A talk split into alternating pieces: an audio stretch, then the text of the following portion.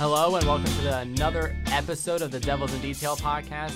I'm Sam Fakara. I'm joined by Cody Whitehouse and Trevor Booth as we're here to recap ASU's blowout win against Oregon State and then preview their upcoming game against Colorado, which has huge Pac 12 South implications. So, guys, how are you doing?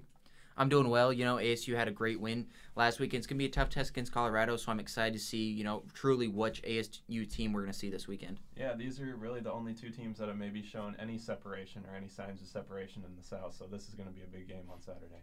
Yeah, like if you look at just the Pac 12 schedule, this is probably the, the biggest game, which I don't think people would have thought that, you know, heading into this uh, season. Uh, so we'll talk about Oregon State. And like obviously this is a game ASU had to win. They they won emphatically, 52 to 24. Um, Eno Benjamin had a huge night, uh, broke the school record with 312 yards with four total touchdowns. Uh, Manny Wilkins threw for three scores despite being a little bit under the weather. So, guys, I guess we'll start with Benjamin's. You know, um, against Washington, they really emphasized the run and they continue that emphasis against Oregon State, who has one of the worst defenses in the nation really, you know, it's impressive 312 yards, almost 400 as a team, 396 at the end there. So that's very impressive. They average 8.3 uh, yards per carry on 48 total rushes. So we saw really Herm Edwards focus on the run, but this was a poor Oregon State defense that allowed over 200 yards rushing, you know, throughout the season. So I, as, much as I want to say it's impressive, I don't think it's really that impressive because this is really what we should have expected. Maybe not really to the point where it was, but really Oregon State's not that good. So if ASU can continue to do that throughout the season, keep around that 200, 250 yards per game mark on the ground, then maybe this, you know, is a run game we can count on. And Herm Edwards has said that they want to take the run first approach so that can they can open plays and play action and maybe help Manny Wilkins get going in future games this is the style they're going to have to adapt against Colorado to go with Eno Benjamin because he does have the hot hand and he has been rushing well, so well of late. And what was impressive for him were the yards after contact. It seemed like he would break two or three tackles and then get loose. It wasn't like he had a hole. He would make those plays himself, and that's some of the elusiveness that we were maybe looking for him at the beginning of the year. Yeah, like it's it's interesting. You know, um, a couple weeks ago we were, you know, killing Wilkins. You know, mm. just because he kept overthrowing these deep balls against, especially against SDSU, he was overthrowing them a lot. Or at Michigan State too, he overthrew them a lot. Um, so like, what do you, again? It's hard to take a lot out of this game, you know, because Oregon State is just not good. You know, mm-hmm. under first year coach during a complete total rebuild. So, um, what other takeaways do you guys have from the game? You know, Manny Wilkins' line, it looks good 162 yards, three scores, no interceptions, but really inconsistent passing. Four, 14 of 25, he was under the weather. Said he was throwing up before and in the middle of the game. So you kind of have to take that into effect. But I really think, you know, he's just been inconsistent throughout the year. I don't really feel like he's comfortable with the offense right now. There's been a lot of miscommunications early on in the year, and we've just seen Wilkins not really be comfortable in the pocket like we've seen in the past. Yeah, and Oregon State isn't the best opponent, but one of the other takeaways for me was the defense. They pitched a shutout for the remainder of the third quarter, I think about the halfway point, and then the rest of the fourth quarter. And they had that goal line stand in the fourth quarter, which really kind of sealed the game for ASU. And Oregon State, they may not be the best team, but they do have some explosive offensive players. We got to see some of that on Saturday. So that taking that as a positive is something to look forward to as the defense gets more and more used to the three-three-five scheme they've implemented. Yeah, the rush defense continued to struggle though for ASU. Right. Uh, Jermar Jefferson ran for 254 yards for Oregon State, and that's he ran the ball 31 times despite the Beavers being down the whole game. You know, normally you expect teams to throw it a lot, but you know, Blount was just getting hit every time he stepped back. ASU was hitting him, mm-hmm. and so it's just a rough day for that O line, at least in the pass, um, in the passing offense.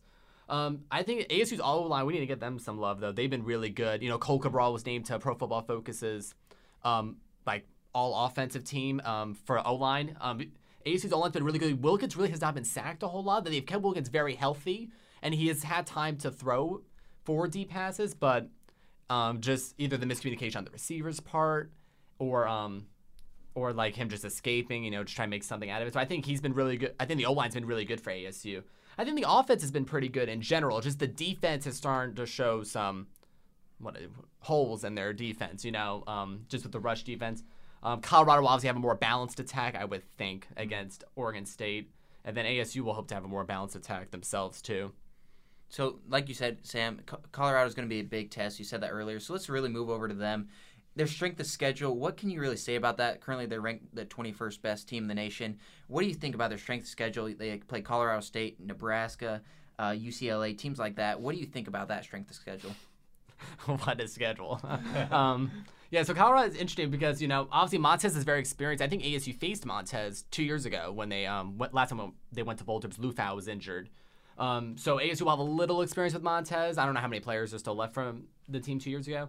But yeah, it's really hard to, to gauge Colorado because you know everyone thought that Nebraska was really impressive. You know, winning in Lincoln, that's a tough place to win. Even though, but then we've seen how bad Nebraska's looked. UCLA looks like the worst team at the conference. And like, you know, I would.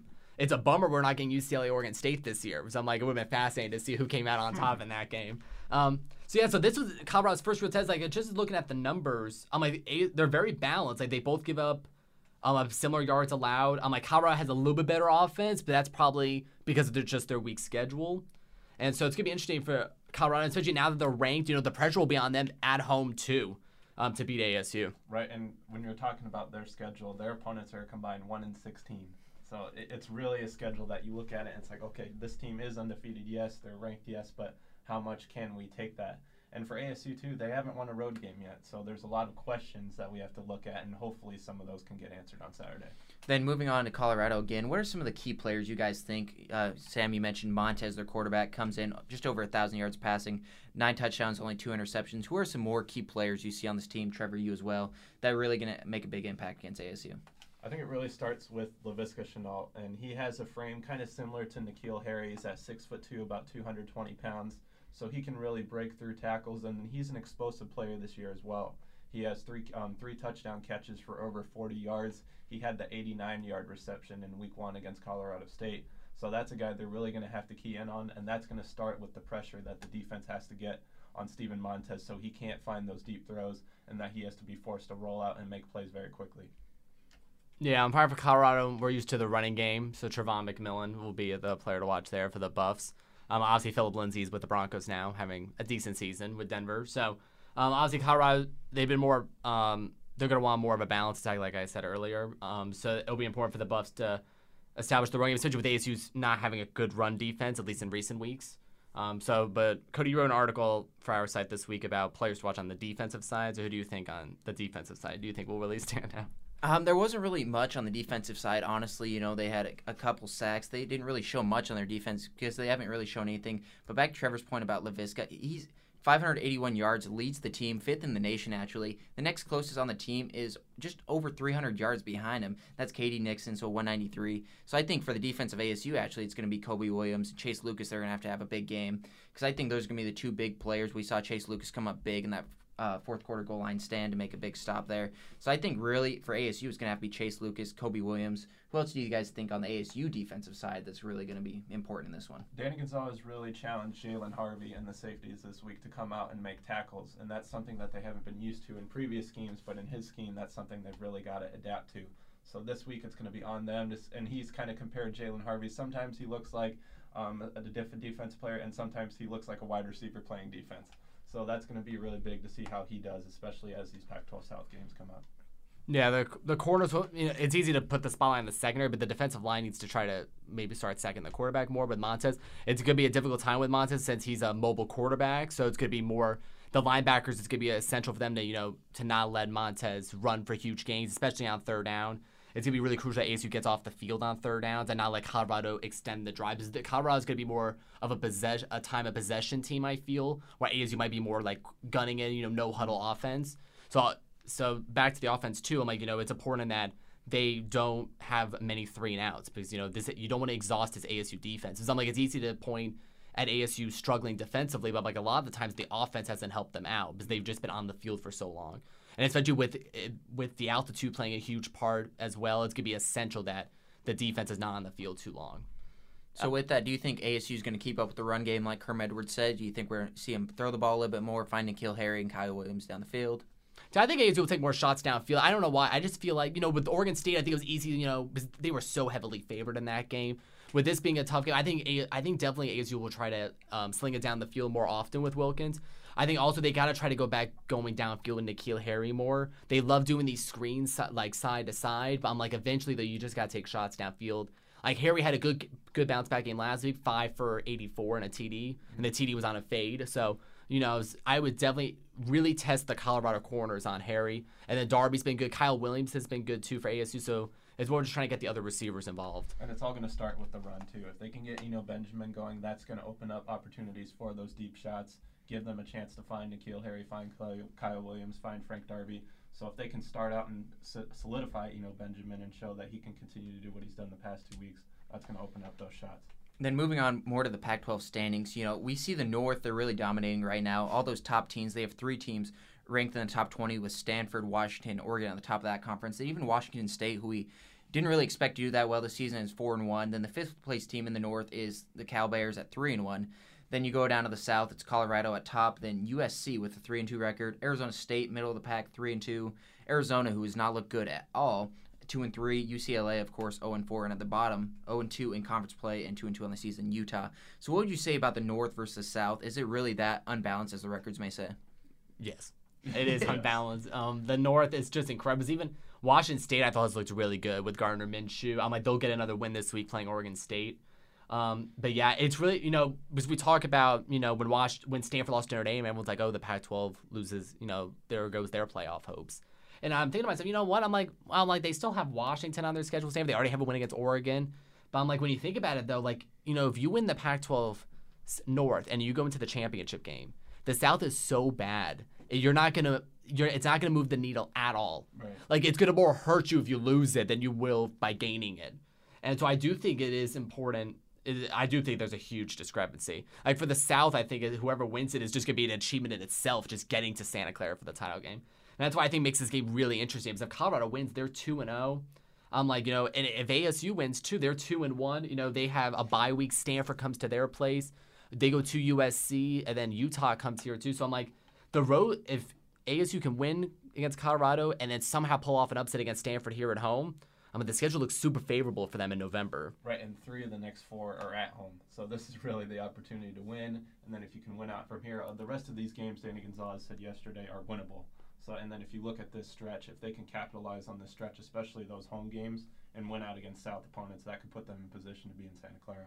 So almost halfway through the season, are you guys pleased with what you've seen from Arizona State? Is this what you expected? You know, and really in the Pac-12, is this what you expected from everyone? Who are some of the surprises maybe for you guys? Yeah, like it's hard because you know Arizona State was 2-0, they beat Michigan State, so people were like, "Oh, let's heighten the expectations." But I think if you I I thought they would go 4 and 2 at the halfway point. So if they beat Colorado, they would be right on course to what I had them.